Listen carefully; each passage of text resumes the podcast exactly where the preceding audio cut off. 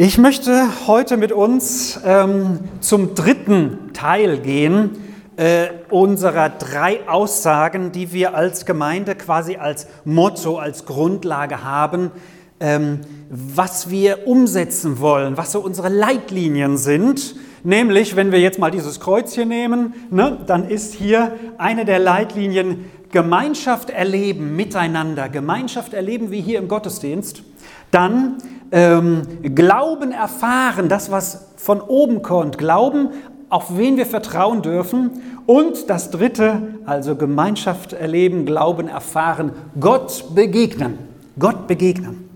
Und ich bin mir bewusst, dass jeder von uns, die jetzt hier im Gottesdienst sind oder die das später hören oder sehen, die Predigt, dass jeder auf einem äh, Abschnitt seines Weges ist im Glauben mit Jesus. Der eine hat vielleicht vor 50 Jahren angefangen, der andere gerade erst gestern und der dritte, der steht vielleicht erst kurz davor.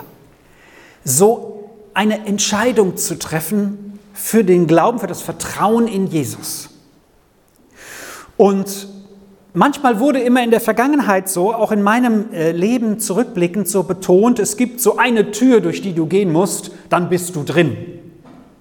Und das stimmt auch. Es gibt eine Entscheidung, die wir persönlich treffen und auf solche Entscheidungen möchte ich heute auch, oder zwei solche Entscheidungen möchte ich auch heute mit euch anschauen. Aber trotzdem, wo wir auch unterwegs sind, wir sind, ich bin auf dem Weg in der Nachfolge hinter Jesus her. Und da gibt es immer so viel zu entdecken. Genau wie es in der Ehe, kann ich euch bestätigen, meine Frau wahrscheinlich auch immer wieder Neues zu entdecken gibt beim anderen. Oder in Freundschaften immer wieder Neues bei dem anderen zu entdecken gibt. Ach, so siehst du das oder so empfindest du das. Wir Menschen sind ja so unterschiedlich. Und ich möchte heute mit uns auf zwei Menschen eingehen, die unterschiedlicher nicht sein könnten, die Jesus in seine Nachfolge gerufen hat. Wisst ihr, das Problem ist ja so häufig, dass die anderen so anders sind als ich. Wenn die so wären wie ich, wäre das ja überhaupt kein Thema, dann würde ich sie ja verstehen. Aber weil die anderen so anders sind in ihrem Denken, in ihrem Empfinden und so weiter, deswegen gibt es auch immer wieder Herausforderungen und Probleme. Und aus Ehe zum Beispiel weiß man, das stärkste Team sind die, die so unterschiedlich sind. Aber das sind auch die, die sich am heftigsten bekriegen können. Ja, weil die nämlich so unterschiedlich sind. Wenn wir alle gleich wären, ehrlich gesagt, wäre es mir auch langweilig. Aber Gott hat das so schön gemacht, dass wir unterschiedlich sind.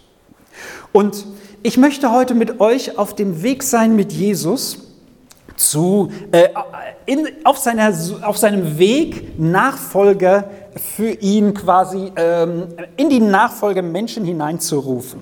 Und wir fangen mal an mit dieser Szene, die ihr hier vorne im Bild seht. Ihr seht, da ist Johannes der Täufer links zu sehen, wie er die Arme ausbreitet und er hat eine Schar von Jüngern. Unten sieht man so das Flussbett des Jordan und im Johannesevangelium im ersten Kapitel ist diese Szene besonders ausführlich beschrieben. Da heißt es nämlich, dass dieser Johannes Menschen zur Umkehr rief und die Menschen strömten zu ihm hinaus, um seine Botschaft zu hören.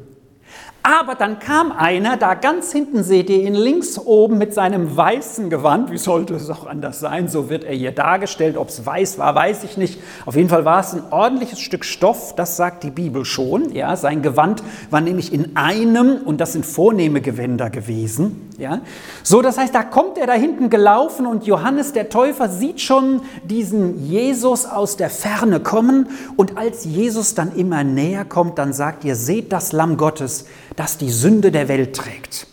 Und da waren dann die Menschen, die so bei Johannes dem Täufer mit ihm zusammen waren, die waren dort und haben dann auch, teilweise sieht man das auf dem Bild hier auch, schon so ein bisschen umgeguckt und gesagt, wen? Ich dachte, Johannes ist hier der Superman, dem wir folgen sollen. Jetzt weist der auf jemand anderen hin. Und das ist schon eine Größe. Von Johannes dem Täufer stammt die Aussage, er muss zunehmen, ich muss abnehmen. Und das hat nichts mit dem Körpergewicht zu tun, ja? sondern das hat was zu tun, dass Johannes der Täufer bereit war, von seiner, von seiner Präsenz, von seinem, dass er auch von den Leuten auch Stück angehimmelt wurde, ähm, abzugeben, weil er wusste, wie sein Auftrag ist und dass nach ihm ein größerer kommt. Das ist Größe. Diese Größe sehen wir zum Beispiel bei den wenigsten Politikern, auch demokratisch gewählten. Bei Diktatoren sowieso nicht, die wollen ja eh an der Macht bleiben. So, das heißt, er weist auf Jesus hin. Und dann kommen die ersten Jünger zusammen, die ersten, die Jesus in seine Nachfolge ruft. Und eine Aussage, die möchte ich, dass ihr sie heute in eurem Herzen und in eurem Gehör behaltet. Die Aussage heißt, komm und sieh. Komm und sieh. Das ist die Aussage, die Jesus den Menschen gegeben hat, das, was er ihnen gesagt hat, als sie zu ihm kamen und sich gefragt haben, wer ist es denn? Da ist nämlich einer, der heißt Philippus und zu dem sagt Jesus dann, komm und du wirst sehen. Und dann ist dieser Philippus mit anderen ersten Jüngern ein bisschen zusammen, um zu sehen, was Jesus tut, wie er so ist. Und hinter diesem Komm und sieh steckt etwas ganz Entscheidendes, nämlich wir dürfen, wie die Jünger damals, sie durften erstmal Jesus kennenlernen. Das heißt, es hieß nicht, komm und glaub, komm und mach das gleich, sondern Jesus hat gesagt, komm und sieh. Wenn ich jemandem anderen etwas zeigen will, da gibt es ja verschiedene Stufen. Erst sage ich ihm, so und so läuft's. Als nächstes mache ich es ihm vor, er macht es mir nach, bis er es selber macht und ich gucke zu und am Ende macht er es ganz allein. So dieses Grundprinzip ist schon von Jesus. Jesus sagt, komm und sieh. Lerne mal mich kennen. Komm und sieh. Und dann sind diese ersten Jünger so ganz begeistert davon und sagen, boah, komm und sieh. Also sie sind schon überzeugt von ihm, dass nun einer, der heißt Philippus, ähm, dann so von ihm eingenommen ist, dass er schon die ersten Menschen weiter hinter sich herruft. Jesus ist dann nämlich wieder, nachdem er sich von Johannes hat taufen lassen, auf dem Weg wieder Richtung Norden. Wir sehen ihn hier rechts im Bild wieder mit weißer Kleidung, da kann man ihn dann besser erkennen. So, und links sitzen welche unter einem Feigenbaum. Hier soll nun eine Szene dargestellt werden, die dann geschieht, als Jesus unterwegs ist. Und da heißt es, Philippus, ähm, der aus Bethsaida war, und Andreas und Petrus, die folgten ihm dann schon nach. Und in Johannes 1, Vers 45 heißt es, Philippus findet nun den Nathanael, wahrscheinlich der, der da links die Arme hebt unter, unter dem Baum, und sagt zu ihm, den, von dem Mose im Gesetz und auch die Propheten geschrieben haben, den haben wir gefunden, Jesus, den Sohn Josefs aus Nazareth. Und Nathanael sagte zu ihm, kann aus Nazareth etwas Gutes kommen? Philippus sagt zu ihm, komm und sieh. Jesus sah Nathanael auf sich zukommen. Er sagt von ihm, seht ein echter Israelit, an dem ist kein Falsch. Und Nathanael sagt, woher kennst du mich? Jesus entgegnete ihm, ich sah dich unterm Feigenbaum. Und für Nathanael ist das wohl eine so starke Aussage, dass er dann sagt, Rabbi oder Lehrer, du bist der Sohn Gottes, du bist der König Israels. Hier haben wir einen Menschen, der Jesus nachfolgt oder in die Nachfolge von Jesus kommt, der schon enorm auf der Suche war. Ich weiß nicht, wie es bei dir war oder auf welcher, welchem Stand du gerade Jesus gegenüber bist. Aber hier ist einer, der Nathanael, der war schon die ganze Zeit eng verbunden mit der übernatürlichen Welt. Hier in dem Fall mit dem jüdischen Glauben. Der kannte sich nämlich aus. Sodass Philippus, sein Freund, dann zu ihm kommt, zu Nathanael und sagt, du, der, von dem du die ganze Zeit in der Bibel liest, von dem die Propheten, von dem also das ganze Alte Testament sagt, den haben wir gefunden. Den haben wir gefunden. Und dann sagt der Nathanael, was? Den habt ihr gefunden? Boah, ich bin so auf der geistlichen Suche. Ich suche nach Gott. Ich suche den Sinn des Lebens. Der Nathanael war so einer, der ganz nah dran war an, an, an geistlichem Leben. Das war kein rationeller. So einen haben wir gleich auch noch auf dem, auf dem Plan für heute. Sondern das war so einer, so heute würde man sagen, voll der Esoteriker. Ja, das sind nämlich die Menschen, die so das Übernatürliche suchen. Ja? Und für die Jesus auch irgendwo da reingehört, ja? weil der auch dazu gehört, zu diesem Übernatürlichen. Aber Jesus will alleine fixiert sein von uns Menschen. Und der Nathanael kriegt nun vom Philippus den Hinweis, schau mal, wir haben den gefunden, den Mittelpunkt, den du suchst. Den Josef von Nazareth, ja, äh, den Sohn, ja, von dem die Propheten sagen. Und der Nathanael wusste gleich, boah, der redet jetzt vom absoluten Übermenschen, sage ich mal, vom Messias redet er. Von dem, der quasi einzigartig von Gott berufen ist. Und dann redet Jesus ihn an auf eine Weise und sagt ihm, ich sah dich unterm Feigenbaum, dass dieser Nathanael plötzlich gespürt haben wird, tief in seinem Herzen, noch bevor alle anderen Jünger das überhaupt kapiert haben, dass hier der Sohn Gottes vor ihm steht. Der Sohn Gottes, der König der Juden, und damit ist gemeint einer, der ewig König ist, also auch dieser Sohn Gottes, dieser Messias, dieser von Gott Gesandte. So, wie war es bei dir? Wie war es in deinem Glauben? Hast du so ein Empfinden, so ein Gespür schon gehabt? Da ist was, du suchst was. Wisst ihr, als ich 1993 mich für Jesus entschied, da war ich vorher schon so von meinem Glauben her, von zu Hause her, sage ich mal, ausgerichtet, dass ich wusste, es gibt Gott. Für mich war klar, es gibt Gott. Und dann fing ich aber an, Gott zu suchen, wer mir von ihm erzählt. Und da bin ich bei Jesus dann angekommen und gelandet. Aber ich kann mich nicht vergleichen mit dem Nathanael. Wisst ihr, wenn ich so überlege, es gibt Menschen, die geistlich, da, da bin ich immer beeindruckt, noch viel tiefer empfinden als ich, habe ich das Gefühl. Und ich denke, der Nathanael war auch so einer. Und wisst ihr, was Jesus diesem Nathanael nun sagt? Nachdem er diese Erkenntnis sagt, noch lange bevor Petrus die sagt, also ein anderer großer Jünger, da sagt er, ich sage dir, ihr werdet noch mehr sehen, noch Größeres als das. Ihr werdet nämlich sehen, den Himmel offen und die Engel Gottes auf und niedergehen auf den Menschensohn, also auf mich. Also ich glaube, es gibt Menschen, die sind offen für die geistliche Dimension in besonderer Weise und ich glaube, Nathanael gehört dazu. Interessanterweise lesen wir bis zum Ende des Johannesevangeliums und in den anderen Evangelien nichts mehr von dem. Ich würde gerne wissen, was der noch alles für Erkenntnisse gehabt hat. Aber es ist der Bibel offenbar nicht wichtig. Sie will uns andere Dinge wissen lassen, als diesen Menschen jetzt speziell weiter zu verfolgen, von dem es von Beginn an schon heißt, du bist ein echter Israelit. Wisst ihr was?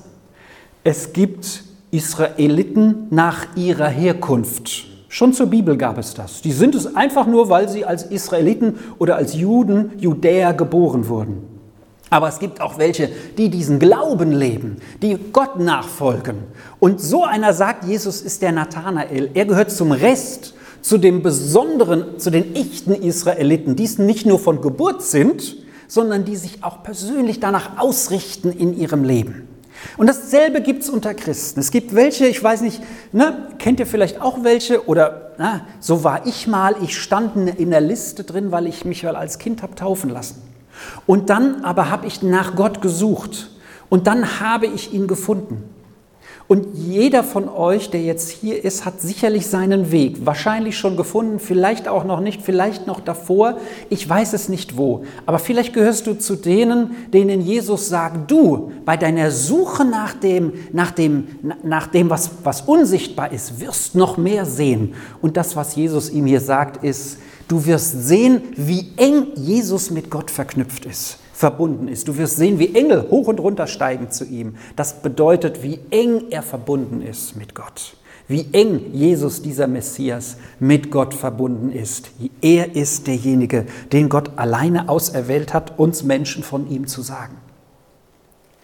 Das ist die erste Person, die ich uns heute vorstellen möchte. Aber Gottlob, es gibt nicht nur diese Sinnsucher, die schon immer irgendwo so ein Gefühl dafür hatten oder so ein Suchen danach. Es gibt auch noch andere und den möchte ich euch hier vorstellen. Den seht ihr hier.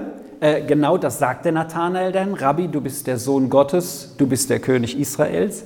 Es gibt auch noch andere, so wie den hier links. Seht ihr, der denkt so ein bisschen grüblerisch in sich hinein.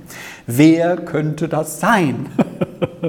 Wer könnte das sein? Einer, der, der, der, der mit Jesus unterwegs ist, genauso wie Nathanael und wie die andere charakterlich so super unterschiedliche Schar von Menschen. Das hier ist der Thomas. Der Thomas. Und der Thomas ist auch eine ganz interessante Persönlichkeit. Eine Persönlichkeit, die auch schon rationell einiges ergriffen hat, aber wo irgendwo der Schlusspunkt war. So sehe ich ihn. Der Jesus fragt, äh, wir wissen nicht, wohin du gehst. Kannst du uns das mal erklären? Der will das im Verstand kapieren. Und ich persönlich finde mich ein bisschen mehr bei dem Thomas, ehrlich gesagt, wieder, so, weil ich wollte auch vom Verstand her doch verstehen, wie Gott ist.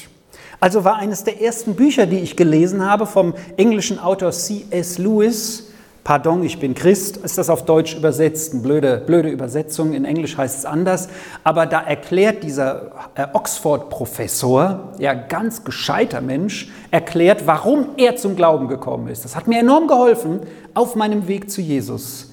So hier. Aber wisst ihr, es reicht noch nicht, wenn es nur hier oben ankommt. Es muss noch woanders hinrutschen. Und ich bin nicht ganz so ein Rationeller, aber ein bisschen mehr als der Nathanael, also ein bisschen mehr in die Richtung als der Nathanael. Und diese Geschichte ist sehr bekannt und sie gipfelt dann in diesem Bild, was ich euch hier auf der rechten Seite zeige, nämlich, dass dieser Thomas wieder zusammen ist mit seinen Jüngern am zweiten Sonntag nach der Auferstehung. Am ersten Sonntag war ganz früh morgens die Auferstehung, so sagt das die Bibel.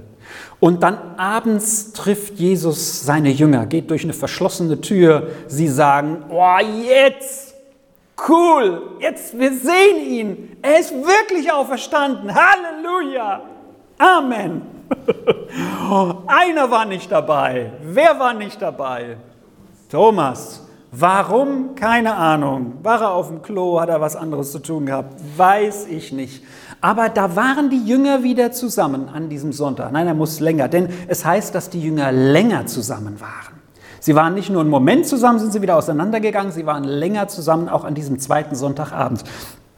Da kommt übrigens nicht erst von den Nichtjuden, sondern bereits bei den Juden der Sonntag als besonderer Treff Trefftag für ihre Versammlung. Da kommt sie schon. Sie kamen am Sonntag zusammen, so sagt die Bibel das schon ganz zu Beginn, um ihren Gottesdienst zu feiern. Hallo, die haben da Gottesdienst gefeiert. Wie der genau aussah, weiß ich nicht. Ist der Michael wahrscheinlich nicht vorgegangen, hat mit dem Mikro moderiert oder irgendwie so, sondern die waren da zusammen, der Petrus und die anderen, ja, und haben dann sicherlich in der Bibel gelesen, ihrem Alten Testament damals noch. Die haben bestimmt gebetet. 100 Pro haben die da gebetet. Und dann haben sie natürlich ganz viel von ihren Erlebnissen mit Jesus erzählt. Boah, Mensch, was, der, was wir mit dem erlebt haben. Einer war nicht dabei und das war der Thomas. Und der sagt dann, ähm, der sagt dann, er der Zwilling heißt, zu den anderen Jüngern, die ihm sagen, wir haben den Herrn gesehen. Er sagt, wenn ich nicht das Mal der Nägel in seinen Händen sehe und nicht meine Finger in das Mal der Nägel und meine Hände in seine Seite legen kann, werde ich nicht glauben. Das ist frech. Das ist frech, was der Thomas hier verlangt. Die anderen haben es gesehen und er will es nicht nur sehen, er sagt, ich werde nicht glauben. Es ist für mich so fern jeden rationellen Denkens, diese Auferstehung. Ich kann sie nicht glauben. Ich will mehr Beweise. Nach acht Tagen waren seine Jünger wieder drinnen und Thomas war mit ihnen. Jesus kam, obwohl die Türen verschlossen waren, und trat in ihre Mitte. Das war nicht neu, das hat er die Woche vorher schon gemacht, ne? und sprach, Friede sei mit euch. Auch das kennen wir, oder die Jünger. Dann sagt er zu Thomas, also Thomas sagt gar nichts. Thomas wahrscheinlich so, wahrscheinlich schlotterten ihm die Knie, dachte, Mensch, jetzt könnte es gleich wirklich hier an die Vollen gehen. Also, aber Jesus sagt zu ihm, Jesus macht das Angebot. Wisst ihr, du kannst von Jesus fordern, was du willst. Ich weiß es von meiner Mama, die mittlerweile bei Jesus ist. Die hat sich gesagt, bevor ich zum Glauben komme, möchte ich doch wenigstens mal einen Engel gesehen haben. Möchte ich wenigstens ein besonderes Erlebnis gehabt haben, was mir sagt, du auch. Und dann saß sie, so wie wir das heute nach dem Gottesdienst anbieten, beim Bistro danach zusammen. Und dann sagt jemand im Gespräch zu ihr so ganz normal, du Ute, so hieß meine Mama, du musst nicht darauf warten, dass ein Engel kommt. Du kannst dich jetzt für Jesus entscheiden. Ja, ich weiß nicht, was sie sonst noch gesagt hat. Und meine Mama hat sich an dem Sonntag für Jesus entschieden. Ja? viel später dann noch taufen lassen. So, nicht viel später, aber eine Weile später. Wisst ihr, so das, was Thomas hier erlebt, das kann sein, dass du das auch erlebst, wenn du den besonderen Wunsch hast. Aber das Angebot, dass es passiert, das gibt Jesus hier dem Thomas. Thomas sagt das zu den anderen Jüngern. Jesus weiß es natürlich, weil er Gott ist. Der weiß, was du jetzt gerade denkst, ja? So, aber dann gibt er dem Thomas das Angebot und sagt: Lege deinen Finger hierher und schau meine Hände an und strecke deine Hand aus und leg sie in meine Seite und sei nicht ungläubig, sondern gläubig. Hier übrigens in dem Text finden wir auch den Beweis, dass Jesus Nägel durch die Hände getrieben bekommen hat. Nägel durch die Hände, ganz schlimm. Und nachdem Thomas das tun darf, hier rechts in dem Bild ein bisschen düster zu sehen, kann, es, kann ich mir durchaus vorstellen, wie hier, dass er auf die Knie sinkt und die entscheidende Aussage trifft, mein Herr und mein Gott. Nicht nur Herr und Gott, sondern mein Herr und mein Gott. Wisst ihr, und das finde ich an Jesus so fantastisch, so unglaublich gut. Also, dass man es glauben kann, wie er jedem Menschen begegnet. Davon bin ich überzeugt. Aber eine Sache muss jeder von uns tun. Er muss kommen. Jesus zwingt niemanden. Deswegen ist die Aussage von Jesus bei Nathanael wie bei Thomas ganz konkret, komm und sieh und fasse sogar in meine Wunden dieses komm und sieh. Komm und sieh. Komm und erlebe mich. Und was Jesus danach zu Thomas sagt, das gilt dann uns heute. Jesus sagt zu ihm, du glaubst, weil du mich gesehen hast. Selig, die nicht mehr sehen und glauben. Das heißt, selig, die das nicht mehr sehen und trotzdem glauben. Selig, die nicht zu der Zeit, wo ich mit ihnen unterwegs war, das Ganze erlebt haben, sondern die das glauben aufgrund dessen, was wir selbst in der Bibel lesen können und von anderen gesagt bekommen. Aber das Erlebnis, das Erlebnis, diese Erfahrung muss jeder selbst mit Jesus machen.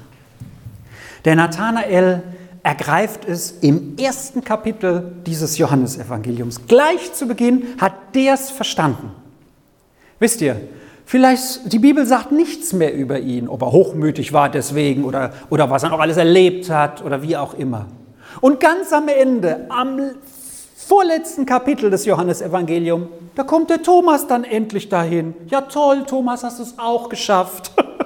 nee, der hat einfach seinen Weg gebraucht und ich finde mich noch ein bisschen mehr bei dem wieder. Aber ich bin davon überzeugt. Und du kannst das auch gerne. Vielleicht macht man mal eine Runde oder auch im Hauskreis und tauscht sich einfach darüber aus. Das ist so, so, so bewegend. Wie bist du zu Jesus gekommen? Ja, oh, ich habe ein Jahr lang oder zwei und dann, und dann kam so ein Moment. Ja, oder vielleicht, ich habe das gleich verstanden. Ja, kann ja sein, ist ja super. Nathanael, ne? hast auch vorher schon so auf der Suche das gemacht. Oder wie der Thomas, ich brauchte einen Donnerschlag, so wie die Bibel sagt, der Paulus, dass er dann vom, vom Esel oder von seinem Reittier runtergescheuert wurde und dann blind wurde. Und Jesus sagt, warum verfolgst du mich? Und der Paulus hat, manche brauchen einen Hammerschlag, ja, aber es ist so liebevoll, wenn Gott das macht. Ja? Und andere, die kommen, so wie der Matthäus, der lässt seinen, das ist der Zöllner, das ist der Geldeintreiber, der, der, der wird auch irgendwie was gehabt haben und dann nimmt Jesus ihn mit und der, da sagt die Bibel, sofort lässt er alles liegen. Ich würde gerne wissen bei Matthäus, wie das bei ihm so gegangen ist, dass er plötzlich sein ganzes, sein ganzes, sein ganzes äh, finanzielles Standing-Basis abgibt, um Jesus nachzufolgen. Und was ich so faszinierend auch bei diesen beiden, die wir heute angeschaut haben, Gemeinschaft erleben, Glauben erfahren, Gott begegnen, das ist das Ziel. Ja, das ist das Ziel von jeder Kirche, von jedem Gottesdienst, dass wir entweder ihm begegnen oder ihn, ihn, ihn immer mehr kennenlernen. Beide erleben das, was dieses Bild hier, äh, die Grafik so schön da zeigt, nämlich Jesus im nächsten Kapitel vom Johannesevangelium ähm, ist am Strand, ihr seht rechts so ein kleines Feuerchen brennen. ja? Ähm, da hat Jesus ein kleines Feuer, ein Kohlenfeuer schon angefangen anzuzünden und die Jünger sind auf dem Boot mit Petrus und Fischen. Und interessant ist, dass diese beiden Jünger im Johannesevangelium gleich nach Petrus genannt sind. Da heißt es dann, der Nathanael war dabei und der Thomas. Und sie bekennen dann, als Jesus ihnen am See Genezareth begegnet, und Jesus sagt diese bekannten Worte, kommt, kommt, kommt und seht, oder hier konkret, kommt her und esst. Keiner von den Jüngern wagte zu fragen, wer bist du, denn sie wussten, dass es der Herr war. Wir dürfen es wissen, du darfst es wissen. Es ist der Herr Jesus Christus, der uns begegnet und der jedem auf so individuelle, einzigartige Weise begegnet. Wie ist er dir begegnet? Das ist deine einzigartige Geschichte. Aber erzähl sie weiter. Vielleicht ist dein Gegenüber genau der, der diese Geschichte braucht. Amen.